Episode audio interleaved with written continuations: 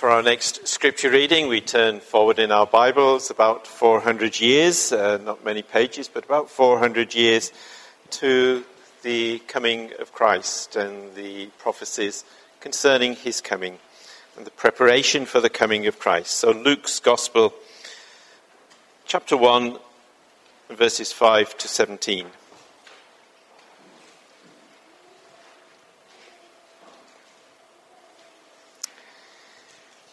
In the days of Herod, king of Judea, there was a priest named Zechariah of the division of Abijah, and he had a wife from the daughters of Aaron, and her name was Elizabeth. They were both righteous before God, walking blamelessly in all the commandments and statutes of the Lord, but they had no child, because Elizabeth was barren, and both were advanced in years. Now, while he was serving as priest before God, when his division was on duty, according to the custom of the priesthood, he was chosen by lot to enter the temple of the Lord and to burn incense. And the whole multitude of the people were praying outside at the hour of incense. And there appeared to him an angel of the Lord standing on the right side of the altar of incense. And Zechariah was troubled when he saw him, and fear fell upon him. But the angel said to him, Do not be afraid, Zechariah, for your prayer has been heard, and your wife Elizabeth will bear you a son, and you shall call his name John. And you will have joy and gladness, and many will rejoice at his birth, for he will be great before the Lord and he must not drink wine or strong drink, and he will be filled with the Holy Spirit even from his mother's womb. And he will turn many of the children of Israel to the Lord their God. And he will go before him in the spirit and power of Elijah to turn the hearts of the fathers to the children and the disobedient to the wisdom of the Lord, to make wisdom of the just, to make ready for the Lord a people prepared. We'll close the reading there.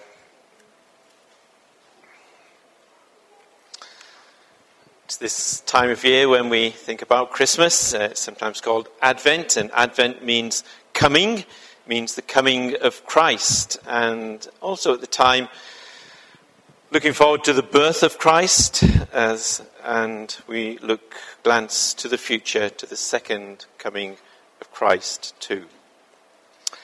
Christmas is for us a celebration of the birth of a child. Uh, you wouldn't always guess it when you looked around you at all the, uh, the tinsel and the lights and so on and so forth. But we're actually celebrating the birth of a child, not just of a child, but of the child, the one who was prophesied long to come into the world, Jesus the Christ. And his coming was not without a plan from God and not without a long, long preparation. And the second coming of Christ is not without a plan from God and not without a long, long preparation. And just as the people of the Old Testament could place themselves somewhere in that first plan of God, so we, as the people of God, can place ourselves somewhere in God's plan for the second coming of Christ. Let's have a look at this coming of Christ, uh, mostly the first coming of Christ. There was the promise of Christ, then there was the preparation for Christ, then there was the fulfillment. Christ is come. So, the promise of Christ. The whole of the Old Testament is promise. More especially, uh, as we looked at Malachi, the last book of the Old Testament, the last page of the last book, uh, it is the promise of the coming of Christ. Uh, the, the, Old Testament is arranged in a certain order. The actual original Hebrew Old Testament had a slightly different order, uh, but our order is based on the, the Greek translation of the Old Testament, which was commonly used in New Testament times. And it's, it's, just the same words, just the same books, but a different order. But very logically, uh, the last page of the last book of our Old Testament is this prophecy of the coming of Christ. Malachi chapter 4 foretells that day that is coming. What a day it will be. It's a day in the future for Malachi. It's a day that we are able to look back upon. Malachi foretold a day of justice, a day of sweeping away all evil. There will be a day of fire, a day of burning like an oven, a day when the evil are gathered together in a great bonfire that's dried out, dried twigs, stubble, dried grass, just waiting for a match to be put to it before it goes whoosh upwards in fire. So it was with the coming of Christ, a day of judgment upon evil a day of grace for the Lord's people. So it will be when the Lord comes again.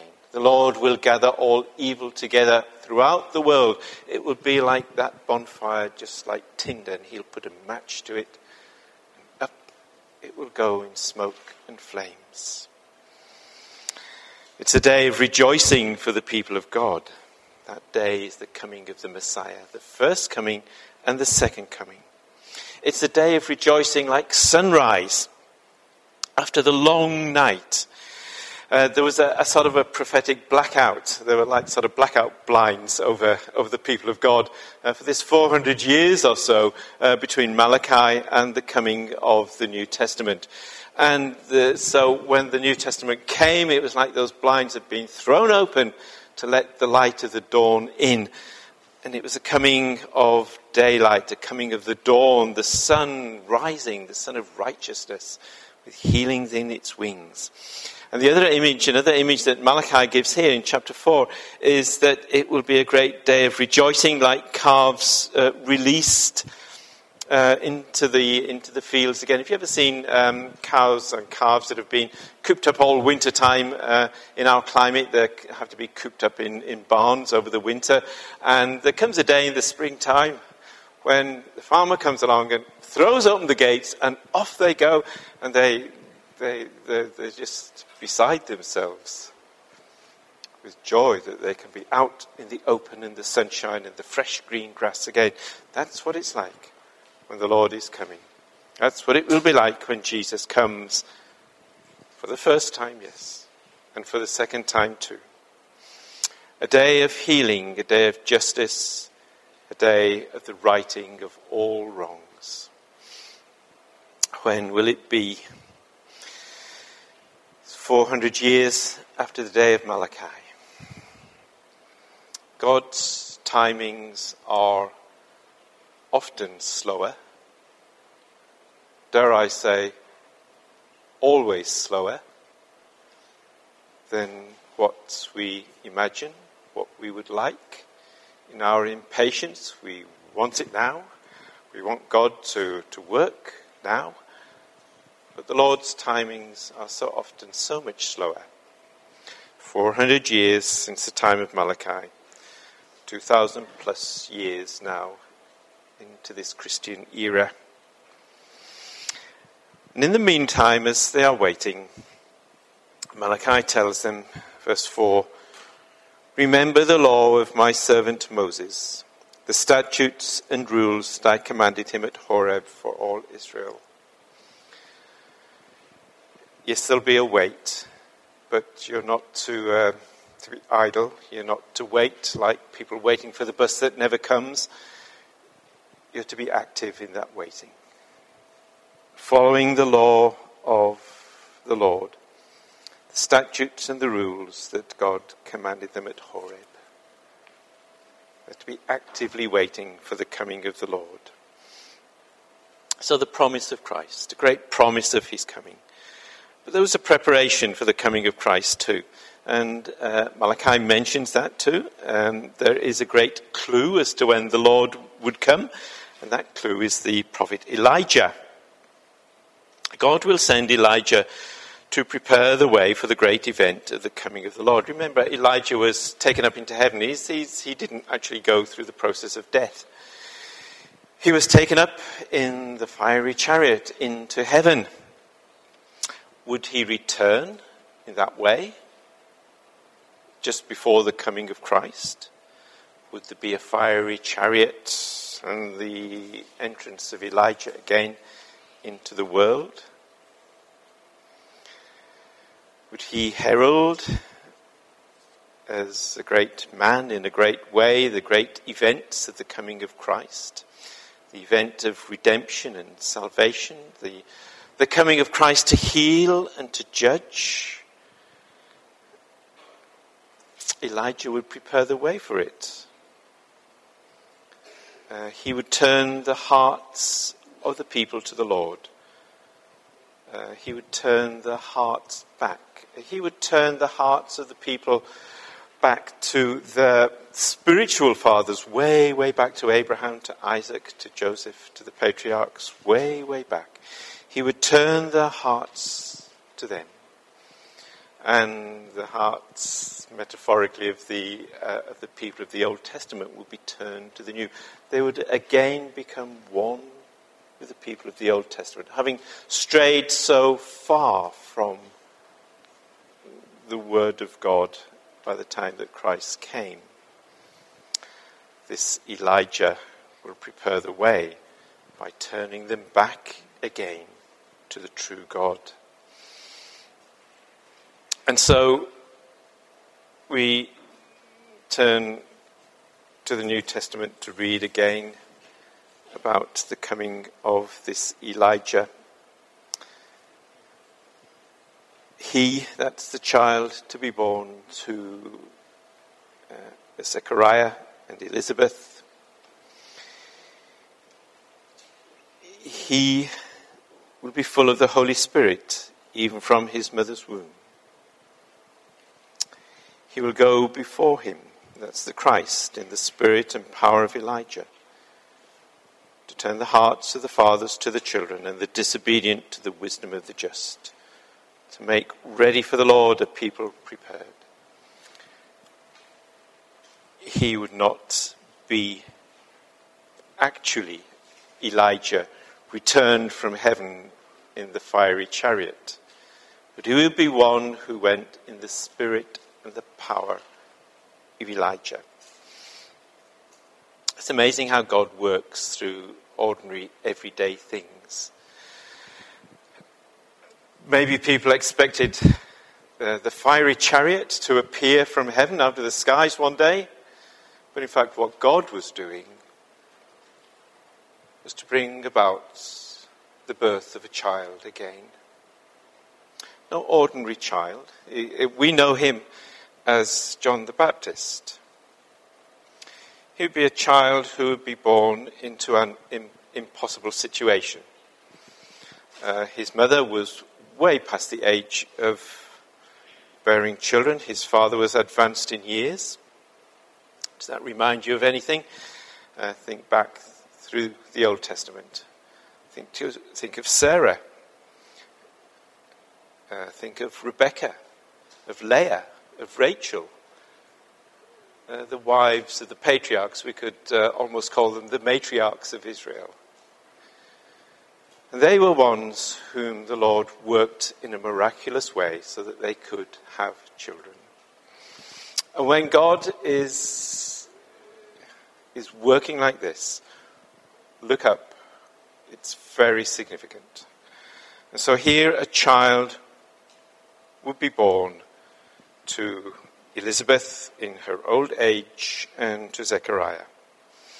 And he would come in the spirit and the power of Elijah. It wouldn't actually be the actual Elijah. He's staying in heaven, although he does come to the Lord on the Mount of Transfiguration. But Elijah's staying in heaven.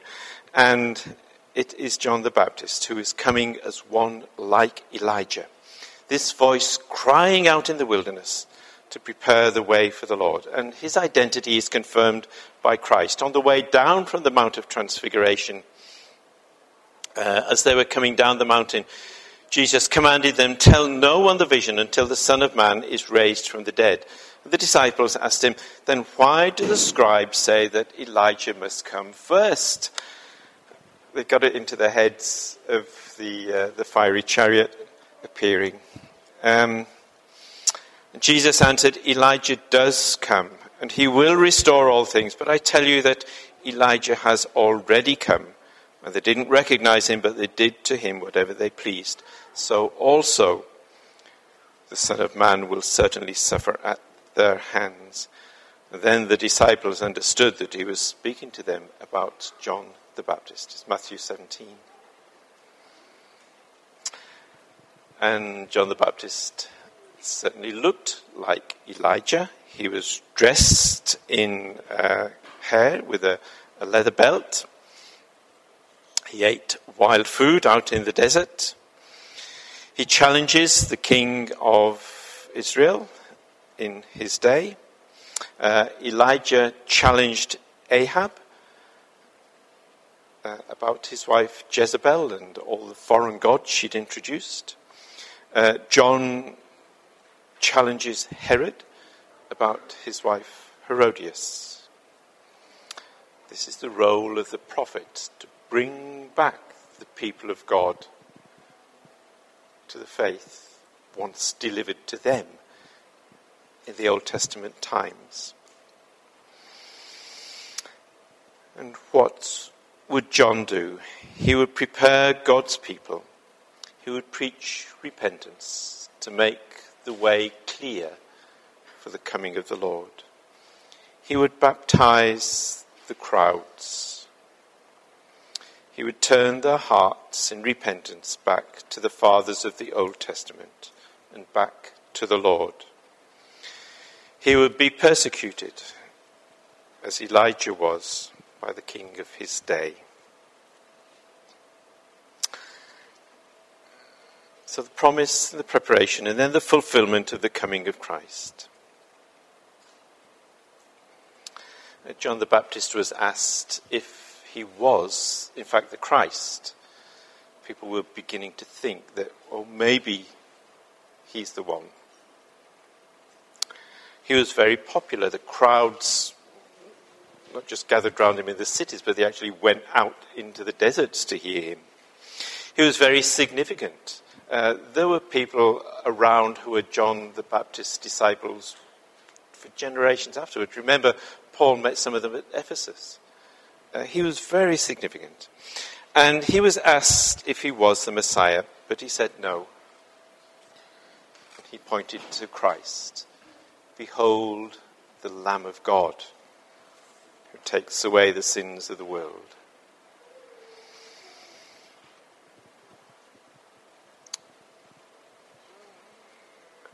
And John said that he must decrease and Christ must increase. He must fade away into the background while Christ took prominence in God's plan.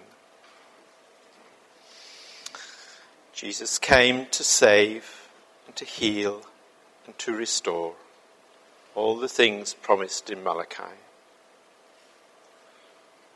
But to see his work, we have to look beyond the stable and the baby to the grown man, to the cross and the resurrection and the ascension of Christ.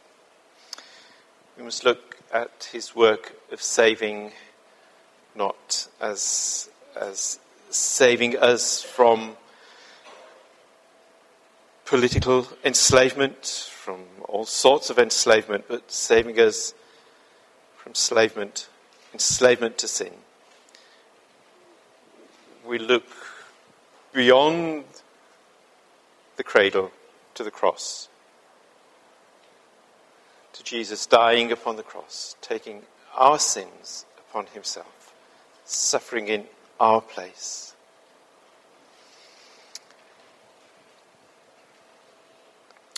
And then, too, we look beyond still further to the second coming of Christ. We don't know when that will be. We've been this people in waiting for these 2,000 years or so. We don't know how long it will continue. But we know that the Lord will come again. we have his promise. We look forward to a day of justice, to the bonfire of evil up in smoke. It's been set in motion by the first coming of Christ, a day of healing and a day of resurrection, like the rising of the sun, like a joyful day. There's no promise concerning Elijah for the second coming of Christ. Uh, that was for the first coming. There's no promise of the preparation of God's people for the second coming of Christ by another Elijah or like an Elijah. The Lord will come at an hour when we do not know. We have to take these words seriously. He'll come at an hour when we do not know. When life is going on like it's always gone on, people are buying and selling and getting married and doing this and that. And then the Lord will suddenly come to his people.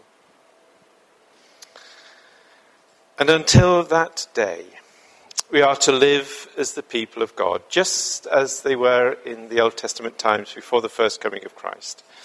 We are to live as Christians, as the people of God, a waiting people, not a people waiting at the bus stop for the bus that never comes, but a people actively waiting in great patience and pursuing the will of God for ourselves.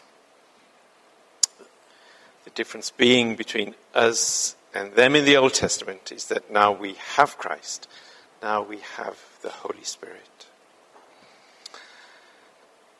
So, Advent time, the coming of Christ, a time of new beginnings.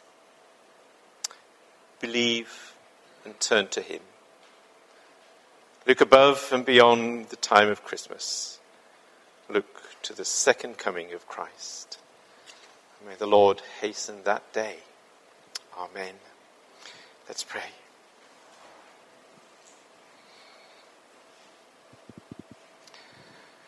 Father, we thank you that your promise always holds true. And though it seems a long time, seems a long time coming, we know, Lord, that your promise will always work out. Thank you, O Lord, that you came into the world to be our Saviour. And thank you, O Lord Jesus, that you will come again into this world. And we pray with the church of all ages, uh, Maranatha, our Lord, come. Amen.